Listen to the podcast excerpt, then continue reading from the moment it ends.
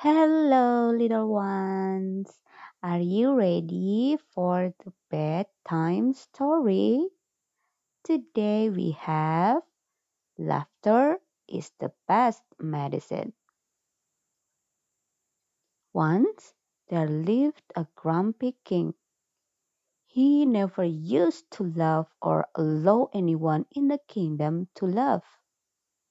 One day, a small boy couldn't control his laughter. Later, scared of the punishment, he thought a plan. He wrote a funny story and converted it into a drama. Then he went to the palace and asked the king, May I present my drama to you?